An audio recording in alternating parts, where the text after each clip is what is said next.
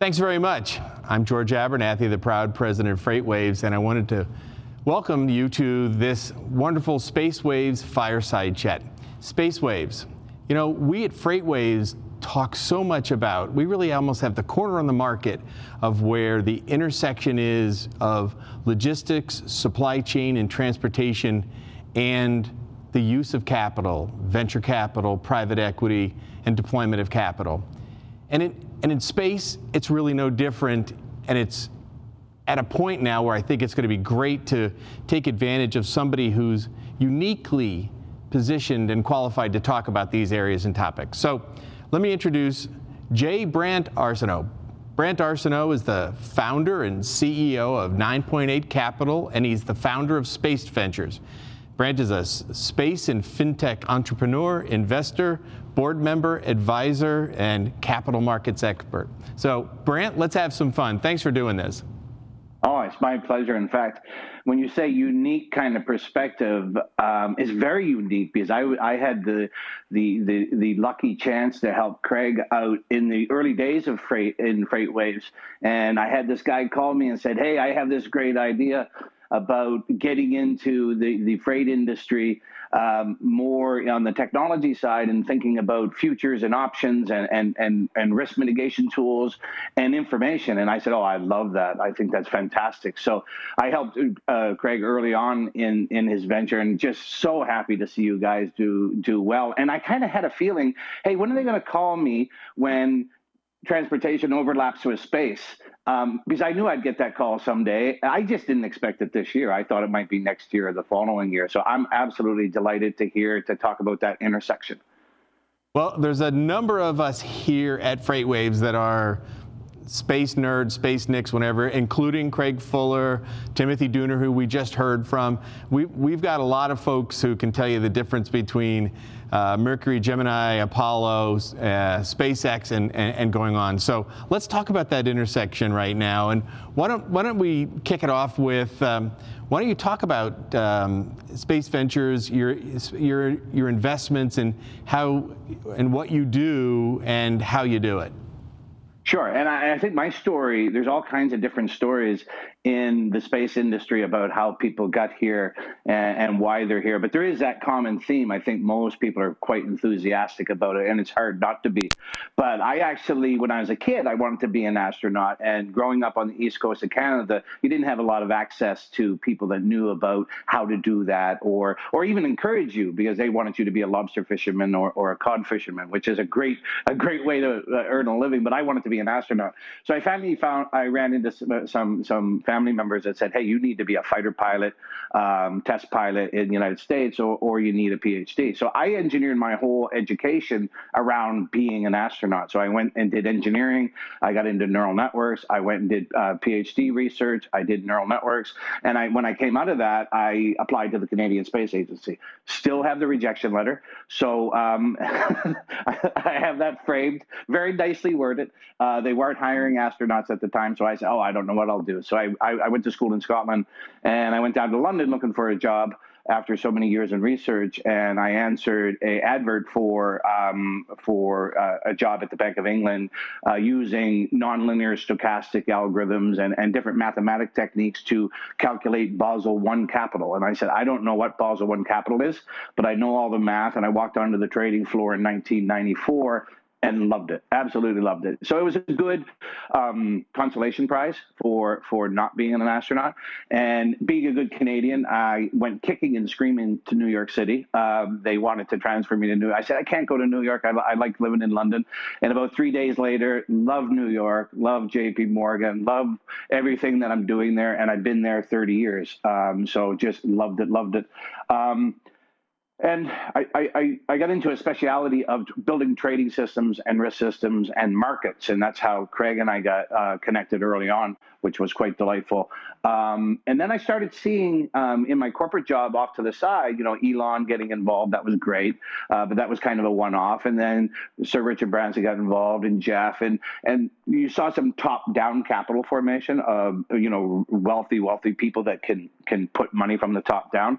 And I thought that's interesting. Um, maybe I'll do the same. It's simple, right? You do what Elon did or Jeff, make a half a billion and get into space and do whatever you want. Um, that didn't exactly work out for me, close. Um, uh, but I eventually ran into a very famous Canadian astronaut, Chris Hadfield, and started talk- talking to him to get some advice about, hey, how do I make this transition from fintech to space? We had uh, several conversations, and I kind of I, I, boiled it down to two uh, choices. One is jump into a space company and use my years of management experience on technology and, and engineering, um, or leverage my finance experience. And Chris didn't hesitate. He said, use your finance and business experience. The, the space industry is full of really brilliant technicians and engineers and, and thought leaders around the products of domain, but they don't have a lot of experience raising capital or or running companies. And he said you could really help help with that. So I'm I didn't know what I was going to do, but I, I had a chance to exit my last company and I started a company called 9Point8 Capital, um, which is an advisory firm helping space companies with their strategic matters, including raising capital. And then I got this great phone call from a, a young chap down in uh, Florida saying, Hey, I have a problem I really want to solve, and it's early stage funding for space companies. His name's Aaron Burnett. And there was a, a, a set of laws uh, brought in um, in 2015 called the Jobs Act, which is Jumpstart Your Small Business Act, which allowed um, um, an amendment to the SEC rules of 1933, where the SEC put some things in place in 1933 to protect non accredited investors. So, investors that weren't considered sophisticated investors, we didn't want them to get hoodwinked or taken advantage of again, which a lot of people did during the Great Depression and years after that. So, a lot of people feel it wasn't fair that the public can't invest in private equity, but it was put there to really protect them. I, I, I believe that. But uh, over time, it just felt like the rich got richer, and and the the have-nots weren't allowed to invest in private equity, and they re-looked at it in over the years and came up with this new this act this act, which allows non-accredited investor, which is the definition in the states is someone that makes less than two thousand dollars or has less than a million dollars in assets. So the the government really wants to protect that crowd of people, but they put new rules in that said, hey, we're going to allow you to do private equity, uh, but we're going to put some limitations on uh, based on your your your salary. We're going to calculate how much you can do. So Space Ventures is a new platform that's just being developed and being uh, certified that is going to create the largest community of space inv- investors in the world uh, and list companies there for space investors to invest in. So that's the two companies that I'm involved in, um, and, and really, um, you know, trying to look at that early stage capital formation. But there is challenges through the whole val- the capital chain in space. But I don't think it's um, idiosyncratic to space. I think it's just because space is a new industry that you don't have the VCs well formed that you guys may know, like your Sequoias and your Bessemers and those funds. Um, they're not really ready for space yet. Private equity isn't really ready for space the the investment horizon really um, in traditional VC funds are seven to ten years. In space, it could be you know fifteen to twenty. So the LP partners of the VCs, it's not a really uh, good risk reward um, uh, matching for them. So. It, it, it's really interesting you talk about that. And actually, one of the uh, interesting things you talk about is getting a rejection letter from a Canadian agency. There's no nicer people in the world than Canadians. So I can't imagine that must just be the nicely, most nicely written rejection letter. So we'll have to talk about that at some point or, or, or let me see that. But when you talk about the private equity firms, like you say, the ones that are, are uh, you know, sort of right at the tip of our fingers, tip of our tongue, do you expect over time with so much capital that seems to be out there that needs to be deployed that there will be a migration of some of those brand names into the, uh, the, the, the, private equity world around, around space and particularly in the supply chain in space? Absolutely. In, in fact, some of them are, are creeping in now. So uh, mm-hmm. Vinod Khosla uh, has a couple of investments. Bessemer has a couple of investments. Right. Sequoia has a couple of investments. One of the big ones is uh, Steve Jurvetson from Future Fund. He has a lot of great investments. He was one of the first investors in both Tesla and SpaceX. Um, you will see that part of the market, the mid market, VC market, very well serviced. Um, and it's really about them understanding space and matching the the liquidity points of the space companies with their LPs expectation. The LPs, the limited partners are expecting 7 to 10 years and right now companies we haven't had a lot of exit exits in space yet. Um, they're coming, but they're more like 10 to 15 years. So you, you, the, the VCs have two choices to raise a fund with a longer horizon or wait what I call for space 2.0. So right now what's happening in space is kind of, if you go back to, which is not really hard to think about, go back to 1998 uh, on the, on the internet. And what was happening? It wasn't, it wasn't Priceline or it wasn't Google or it wasn't these big e-commerce platforms happening in 98. It was Corning up in Corning, New York was trying to figure out how can I pull more glass. Uh, Cisco was trying to how can I build routers that can route and, and and do do a lot of internet routing on fiber. So that was the infrastructure that allowed 2005 and e-commerce to happen. And I think that's what we're happening in space right now is we're building the infrastructure. So satellites that can do computing uh, transportation, lowering the cost of access to orbit, which is happening through a lot of innovation from Elon and, and others. Um, and communications, right? We have um, Artemis is a big program by NASA that are sending uh, the the first woman and the next man back to to Mars, and that program is going to keep people there. We're going to need a really robust communication network between between the Moon and Earth, uh, and then once we get to Mars, um, we're going to need that. So that infrastructure, once that infrastructure is in space, you'll start seeing things like asteroid mining. Um, and rare metals and things of that nature that the the economy of space, which right now is more things in space adding value to Earth, um, like Earth observation, detecting wildfires bef- a year before they happen, detecting um, pollution, detecting a lot of things from uh, satellites. The next wave of uh, Space 2.0 will be an in space economy where you have two entities in space doing commerce with each other with really really no kind of connection to earth that other than maybe a product going back shipping can make or break a sale so optimize how you ship your orders with ShipStation. They make it easy to automate and manage orders no matter how big your business grows. And they might even be able to help reduce shipping and warehouse costs. So optimize and keep up your momentum for growth with ShipStation. Sign up for your free 60-day trial now at shipstation.com and use the code POD. That's shipstation.com with the code POD. That's really fascinating, Brent. So for someone who, you know, likes to pretend as if I'm a bit of a terrestrial supply chain expert. I'm really intrigued with how the supply chain in space will have some obvious differences, but things that I think you'd be able to address for you know folks like me who are addicted to the supply chain. How how is the space supply chain so dramatically different from terrestrial? Well, and I'm I'm surprised that I didn't mention it in your last question. That is now that's a big part of Space 1.0 is building up that supply chain. In fact, probably one of the most important uh, um, aspects of it. Um, and and you know the, the, people that are exploring space right now, NASA and and private companies like SpaceX, they're really good at exploration. They're really good at pushing the boundaries. What they really aren't good at is setting up those commercial operations of things that you need to just operate every day and get really good at it from an operational perspective, from lowering the risk and from a cost perspective. And I think that's really where private industry comes in for supply chain. I, th- I think the only industry that can, the, the only entity that can do supply chain well, well will be private industry.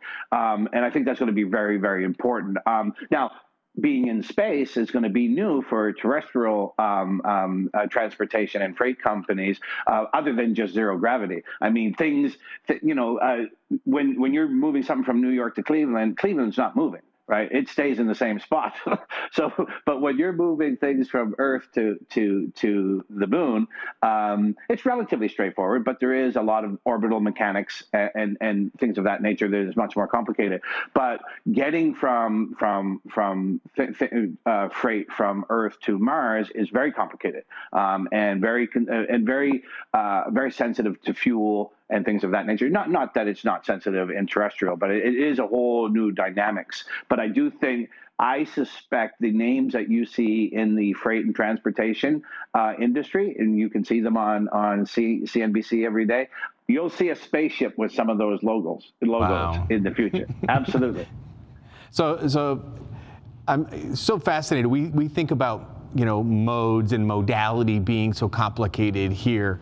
Um, you know, people who can talk truckload may or may not be able to comprehend all the different elements that LTL provides to us. And then you have intermodal, domestic intermodal, and they're like, but now we're talking about, as you said, you know, literally a moving target. So you do think that we'll see some brand names, whether they're, you know, JB Hunt or ArcBest or Schneider or FedEx, on those cargo rockets as they're as they're um, making their way to their destination.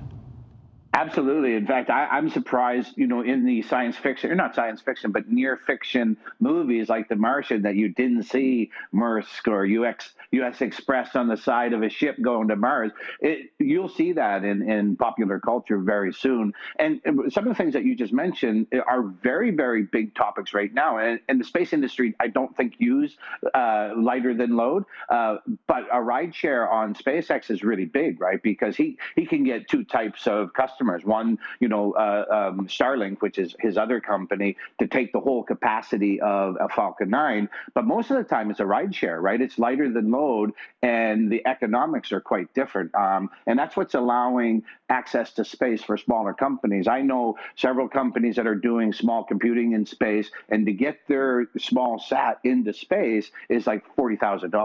You imagine in 1970 how much that would have cost? that's extraordinary.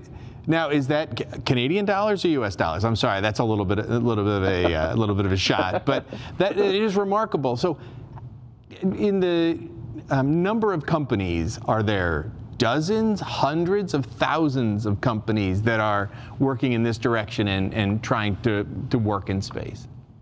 A great question, and you, are probably going to be surprised. So, Space Ventures, we uh, that's the platform for investing in private private uh, space companies. We, uh, we, also have a tool called Space SpaceBase, which is supposed to be the Crunchbase, which I'm sure you're familiar with, and a lot of your your your, your audience is familiar with for space. So, um, and because we're industry uh, specific, we can probably we add more value and more dimensions to space data. Um, so it's really powerful. We now have 2,000 space companies in that database. Yeah, yeah, and and things like and, and, things like your what you would expect, like satellite companies. A lot of there, there's there's right now there's around five thousand satellites in orbit.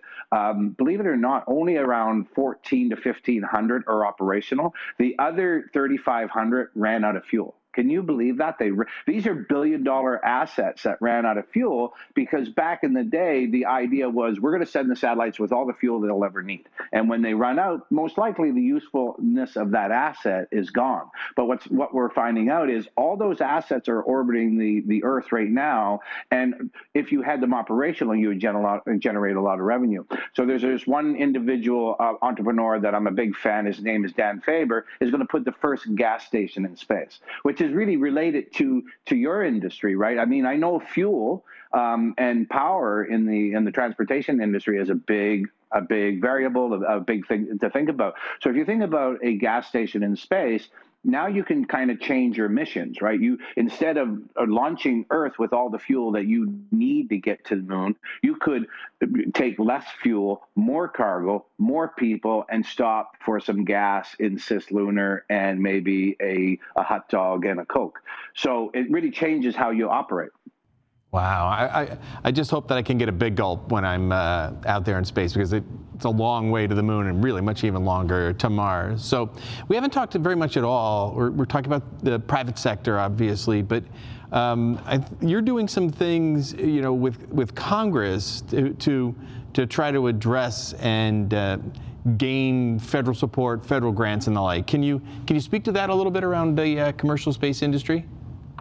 Yeah, if I step back for a second, I, and you know, when I decided to uh, focus on the finance aspect uh, aspect of space, I kind of thought about what are the different parts of a financial system required to to uh, innovate and, and, fund a whole industry, right? And you need you need early stage capital, you need mid stage capital, you need uh, you're going to eventually need a bank that gives loans out. You're going to need um, you're going to need a commodities exchange. You and I are going to be able to buy a future on moon water in ten years, uh, maybe twenty years. Um, so there's all this infrastructure that's going to be built, and some of it will overlap with terrestrial capabilities. But one thing that's really needed is, we believe, is a development bank. Um, a, a government-funded development bank, and there's there's there's several examples uh, around the U.S. One is an export-import bank that is a development bank. The Tennessee Valley has a development bank. Um, so what we really need is an, a, um, a, development bank for space, and what we believe that will do is kind of take the volatility out of the transition from a government-funded industry or stimulated industry to a purely commercial industry. So unfortunately, we're coming up on the, the clock here, but um, just one question. You're, again, uniquely qualified to, to answer this.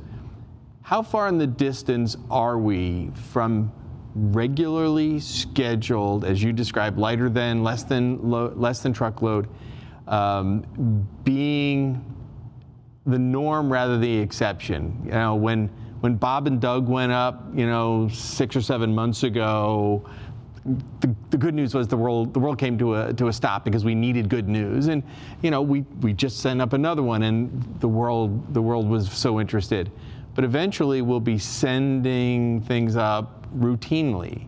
How long away are we from it being routine?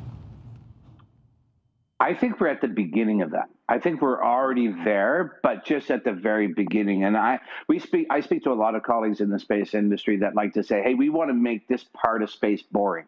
Where where and we're going to probably uh, miss talking about it with so much excitement, but it's it's it's very close to around the corner. But but we if you if you think about who's doing this right now, um, Elon and SpaceX is really the major player that's putting uh, lighter than load up there, making access to space for lots of small startup companies quite reasonable. But there's a, a there's a couple of companies nipping at their their heels, like Rocket Lab, uh, like Astra like uh, like Richard and and uh, Jeff Bezos that uh, and then they're the ones that you know the names and I say the names because the audience is going to know them. There's a raft of people behind them, so I think access to space uh, and there's a company called Axiom out of Los Angeles that is going to be the first private space station that you and I could get to. And what I mean by you and I, I mean, there, has been a, a, couple of private space flights and they cost 20, 30, 40 million. I think within our lifetime, you'll be able to go up there for, you know,